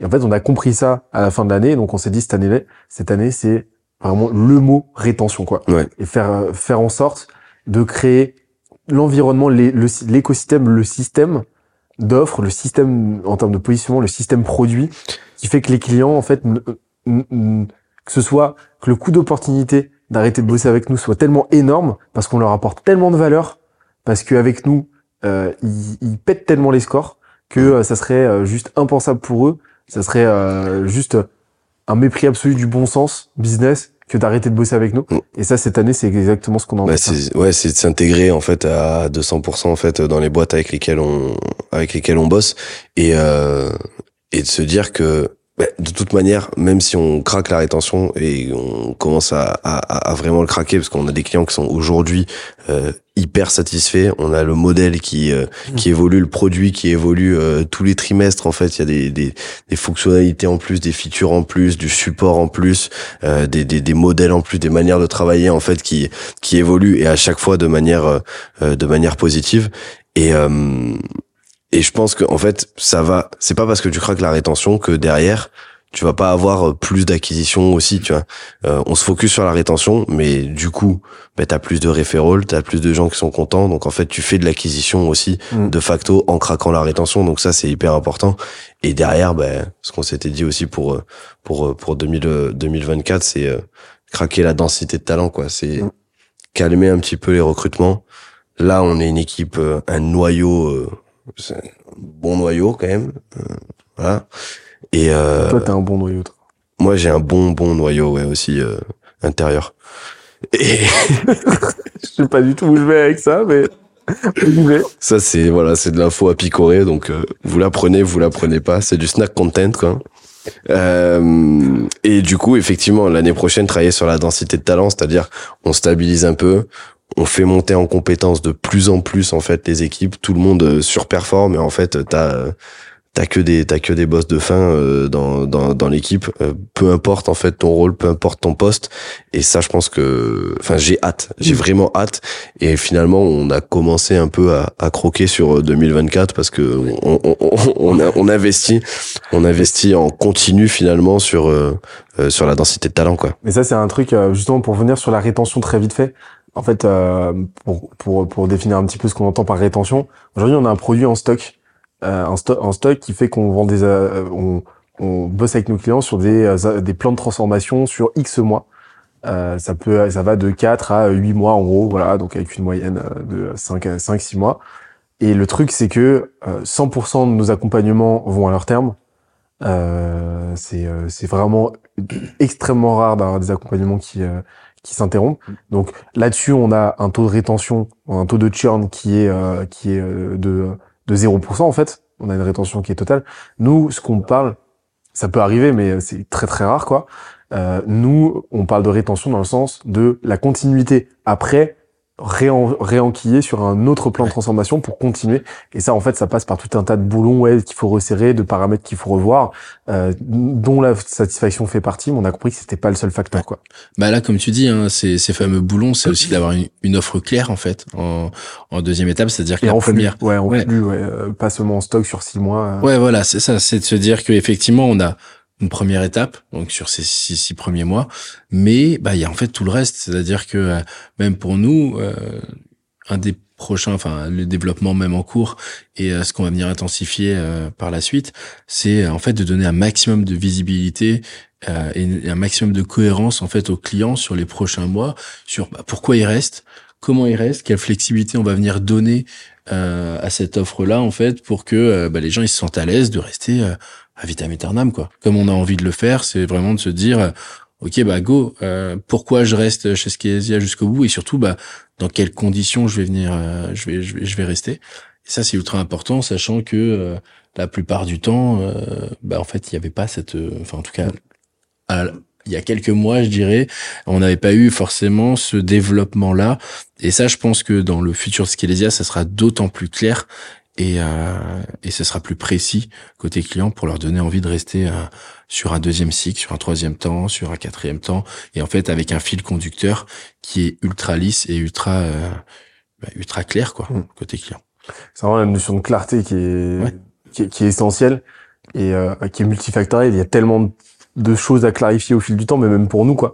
Comprendre vraiment en profondeur ce qu'on apporte, à qui, comment. Mais ça, ça prend du temps. Et ça, c'est un truc qu'on a compris aussi, c'est que il y a énormément de problèmes que tu peux pas résoudre à l'instant T, auxquels tu es Mhm. obligé juste de laisser, euh, voilà, de laisser du temps euh, et, euh, et qui vont se décanter au fur et à mesure d'eux-mêmes, quoi. Il y a des, il y a des problèmes que tu as identifiés, mais c'est juste pas leur moment, en fait. Tu, c'est juste Ouais. que, et c'est juste comprendre qu'à l'instant T, tu ne peux pas les résoudre. Donc, mets-les de côté, garde-les en ligne de mire, et puis, euh, ça viendra quand ça viendra, en fait. Et, euh, sur la partie euh, densité de talent, en fait, on a, on est parti d'un calcul très simple qui est qu'on a regardé, euh, combien cette année, euh, le- le- l'enveloppe, euh, salariale a représenté. Donc, euh, combien on a, euh, investi, combien la boîte a investi cette année pour faire grossir cette équipe. Et on s'est dit, OK, bon, bah, l'année prochaine, combien de recrutements maximum on est prêt à faire? Donc, on s'est donné un quota maximum de, de Mhm. recrutement. Euh, donc, on va recruter euh, une personne par quarter maximum. Sachant que euh, l'objectif maintenant, c'est, en gros, pour faire l'analogie avec une équipe de sport, on a réuni notre 11 de légende. Bah, là, l'objectif maintenant, c'est d'apprendre à cette équipe à travailler, en- à surperformer ensemble. Et, euh, Bah, c'est pas tant donc, le c'est pas tant le 11 de légende, on l'a pas encore. Tu vois, c'est ce bah, cette idée en fait la draft, la draft est faite. Ouais, la draft est faite. Euh, on a trouvé toutes les pépites, tu vois, ceux qui ont un potentiel ultra fort et ceux qui vont pouvoir vraiment devenir ce côté légende, parce que légende, moi, je vois ce côté un peu, tu sais, euh, boss de fin. Mm. Euh, et c'est pas marrant. Et puis en plus, pareil, dans le début d'une boîte, compliqué d'avoir que des légendes à proprement parler. Par contre, un potentiel pour devenir une légende, tu vois, ça, je pense que c'est quelque chose qu'on arrive à bien euh, discerner. Et là, ouais, cette volonté de les faire grandir, euh, de les faire progresser, tu vois, de les, de les faire euh, évoluer au fur et à mesure. Ça, je pense que c'est, c'est, on, déborde d'idées, on a un potentiel énorme avec le collectif, etc. Ça, c'est, c'est, c'est une vraie volonté de pouvoir, bah, en fait, de faire arriver à un niveau qu'on n'aurait même pas imaginé et avoir une équipe qui a envie d'aller atteindre ce niveau-là, c'est aussi euh, très euh, très important et c'est ce qu'on a aujourd'hui, quoi. Et ce qu'on s'est dit en fait, c'est euh, voilà, bah euh, ce qu'on a, ce qu'on aurait, ce qu'on aurait investi pour faire grossir l'équipe à la hauteur de ce qu'on a fait grossir là au l'année précédente. Bah, en fait, cette somme-là, on va l'investir, on va la diviser par nombre de personnes dans l'équipe et on va l'investir dans chaque personne pour les faire progresser, bah, pour investir dans de la formation, dans des accompagnements par nos experts. On s'est, on s'est créé un petit avantage comparatif qui fait qu'on a accès aujourd'hui aux meilleurs experts euh, de, de, de l'écosystème français, voilà. Et donc en fait, euh, chacun va pouvoir prendre du temps avec les experts pour euh, pour euh, bah, pour progresser en fait sur le sujet qu'ils veulent et les sujets qu'ils veulent en fait quand ils le veulent. Et euh, et ça c'est vraiment ça fait vraiment partie des trucs qui vont nous permettre l'année prochaine de, euh, de faire que ce sera l'année de la de talent et que on va je suis persuadé les gars qu'on peut euh, euh, plus que doubler la output globale de l'équipe euh, vraiment minimum doubler l'année prochaine grâce à ça quoi. De toute façon, c'est ouais, c'est l'objectif hein, là sur sur cette idée de de 11 de légende. Pour moi, dans dans l'équipe actuelle, on a déjà des personnes qui sont excellents en fait dans ce qu'ils font. Si tu vas comparer aujourd'hui avec d'autres boîtes, on a la chance aussi de dans notre métier de pouvoir se confronter en fait à euh, plein plein plein plein de boîtes en fait au quotidien. Donc on voit ce qui se passe dans les autres boîtes. On le sait, on comprend et on sait qu'il y a déjà en fait, on a déjà une densité de talent qui est énorme. Mais quand on parle de, effectivement, de légende, c'est, par exemple, moi, je me dis dans l'équipe sales, j'ai envie d'avoir, je sais pas si t'as une équipe de 10 sales. Dans les 10 sales, t'as les 8 meilleurs français, quoi, tu vois. Mais genre, euh, je, je, je suis en train d'arriver à un point de, de mégalomanie qui est, euh, qui est, qui est grave, où j'ai envie, genre, Un d'avoir, point de Skelesia Tower. Ouais, ouais, genre, euh, ouais, ouais. Je, là, je, je suis dans un point d'ambition euh, par rapport à, par rapport au, par rapport au collectif, par rapport au, au, au collectif et par rapport à ce que, ce que, ce qu'on a envie de créer, en tout cas, euh, pour l'équipe et dans l'équipe, qui est, euh, qui est juste dingue. Et ça, euh, nous l'oublions pas avec une moyenne d'âge qui est euh, quand même assez basse. Donc, euh, 13 ans et demi Je- à peu près. ouais, 13 ans, 13 ans et demi de moyenne d'âge pour une boîte qui a dépassé le million. Pour Je sais boîte, pas si vous vous rendez On compte. est tous des mineurs. C'est quand même, euh, voilà, c'est juste qu'on n'a pas fait venir un huissier pour être dans le Guinness Book, mais euh, mais c'est quand même assez fou quoi.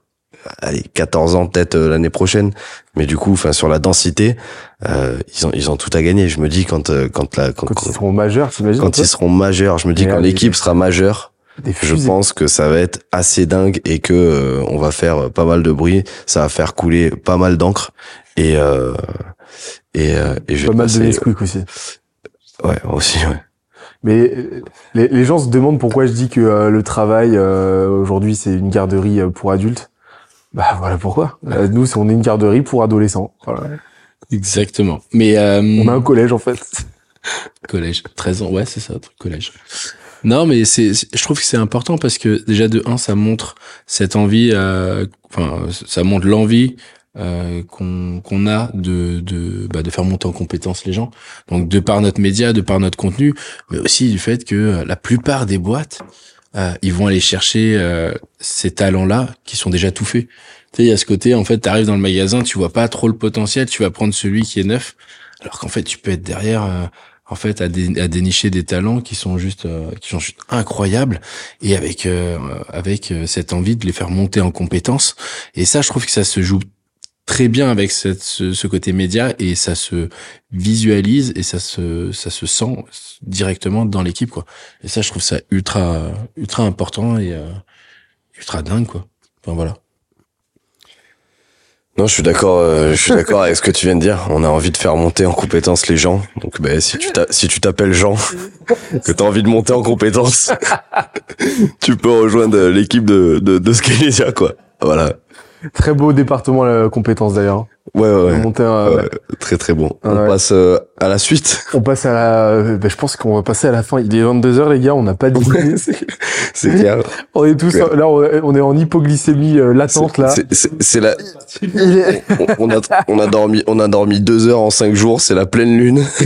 Ça vient- Là, yin derrière la caméra qui est en train de se transformer en loup-garou. C'est pas fou. Donc, Ouais, euh, On, va, couper.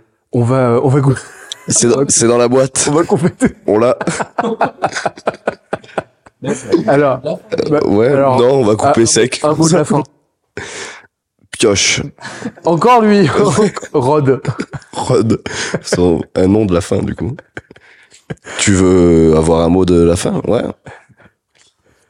Un vrai mot de la fin ou genre euh, un mot euh, Les bah les deux. Allez, le deux. Bah, au premier mot, euh, je dirais euh, un luminaire. Luminaire. Luminaire, voilà. Un luminaire. Et, euh, et non, luminaire. voilà, qu'on a ça. Euh, je vais encore faire chier Alexandre, mais Alexandre, sers-nous un petit luminaire là sur la table, s'il te plaît. Mais euh, non, là, ce qui pourrait être pas, forme intéressant, c'est euh, en forme d'éléphant rose pour lever le, le niveau. Mais euh, non, c'est de se dire que euh, ouais, je pense qu'il y a, il y a, enfin, le- il y a eu beaucoup d'évolutions. Que euh, si on en est arrivé à là, c'est aussi au, au, prix de plusieurs erreurs, euh, de plusieurs itérations, d'optimisation. Et, euh, et je trouve que euh, on a tendance à vouloir vraiment faire le truc parfait. Et c'est pour ça qu'on voulait vous montrer rapidement cette vidéo, ce côté euh, avant, pendant et après, euh, avec une ambition forcément débordante sur le l'après et euh, qui est partagée. Donc ça c'est aussi très cool. Et c'est ce qui nous permet aussi de, bah, pouvoir l'atteindre, en tout cas ce, ce après.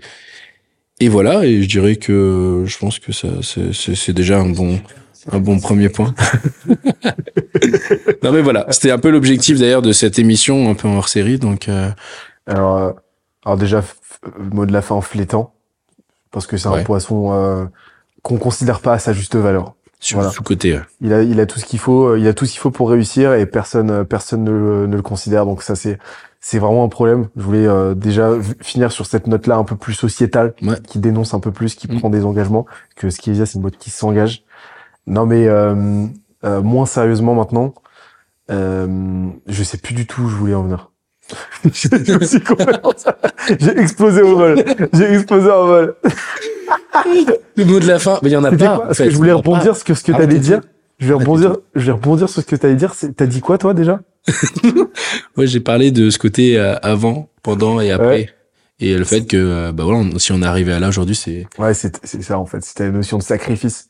C'est-à-dire que euh, moi j'ai compris, euh, j'ai- compris déjà euh, à titre perso, déjà au- à quel jeu je jouais. Donc j'ai compris que je jouais pas au jeu d'un autre entrepreneur qui réussit. Je joue, euh, on, on joue au jeu Skelesia. On joue pas au jeu de n'importe quelle autre boîte euh, concurrente ou pas. Euh, c'est pour ça que nous on considère peut-être naïvement qu'on n'a pas de concurrents. En fait, on a que des partenaires.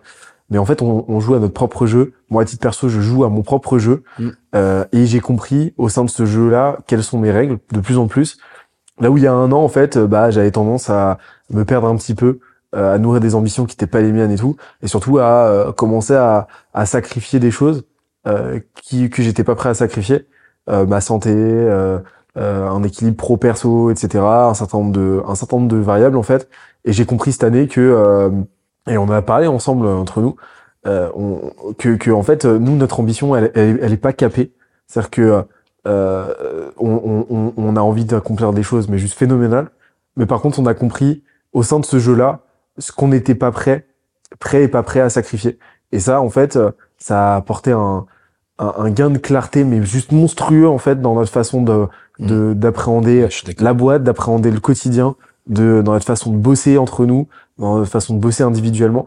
Et, euh, et j'ai l'impression qu'en fait, depuis qu'on a ratifié tout ça, euh, depuis qu'on en a discuté, et ben il y a eu un nouvel appel d'air en fait de malade mental. En fait, aujourd'hui, je me sens mais tellement serein dans, dans ma façon de bosser. Je me, je me sens tellement de Mhm. plus en plus serein aussi. Et, euh, et c'est juste, euh, voilà. Je pense que c'est un, un conseil que je peux donner à énormément d'entrepreneurs, c'est vraiment prenez le temps de définir le jeu auquel vous jouez. Euh, ne, ne fonctionnez pas par comparaison, par analogie. Mm. Euh, ne euh, n'essayez pas de vous comparer à tel entrepreneur euh, qui est en train de tout péter, etc. Parce que vous n'avez pas les mêmes déterminismes, vous n'avez pas les mêmes prédispositions, vous n'avez pas les mêmes aspirations aussi. Euh, donc vraiment prendre ce temps-là introspectif en fait et ratifier vraiment avec soi-même euh, la liste des choses qu'on est prêt à investir et la liste des choses qu'on n'est pas prêt à investir slash sacrifier. Parce que si on fait pas ce travail-là, on peut se retrouver très très vite aspiré, euh, aspiré dans, dans, dans cette course-là et se retrouver un an après, deux ans après, complètement cramé, tout simplement parce qu'on a rogné sur les mauvaises choses, quoi. Et, euh, et moi, je suis très content d'avoir euh, su lever le pied assez tôt, Ouais. parce que euh, ça, ça commence à vraiment, vraiment être euh, très dommageable. Et, euh, et là, aujourd'hui, euh, euh, ah, c'est trop cool, quoi. C'est trop cool. T'as faim? Non, j'ai déjà mangé. T'as tout mangé? Ah bon? Bah non, C'est vrai ça? Bah non. Non mais voilà. Donc euh, le petit conseil de fin, euh, manger avant de faire quand même un podcast. Sinon on arrive dans ce... on peut faire un petit zoom à ce niveau-là s'il vous plaît. C'est donc sur une hypoglycémie. Sur une belle hypoglycémie. On a, Donc on est en train de perdre l'œil droit de Jules on a- on, on a plus, on a, on a plus les, on a plus les glucides. Oh, le grappling, ce sera pour un autre Ouais. épisode finalement. Non En tout cas, euh, merci de nous avoir regardés et on se retrouve très vite sur TV 9 et euh, et euh, et un petit tour, un petit café à Skilesia Tower. Ciao.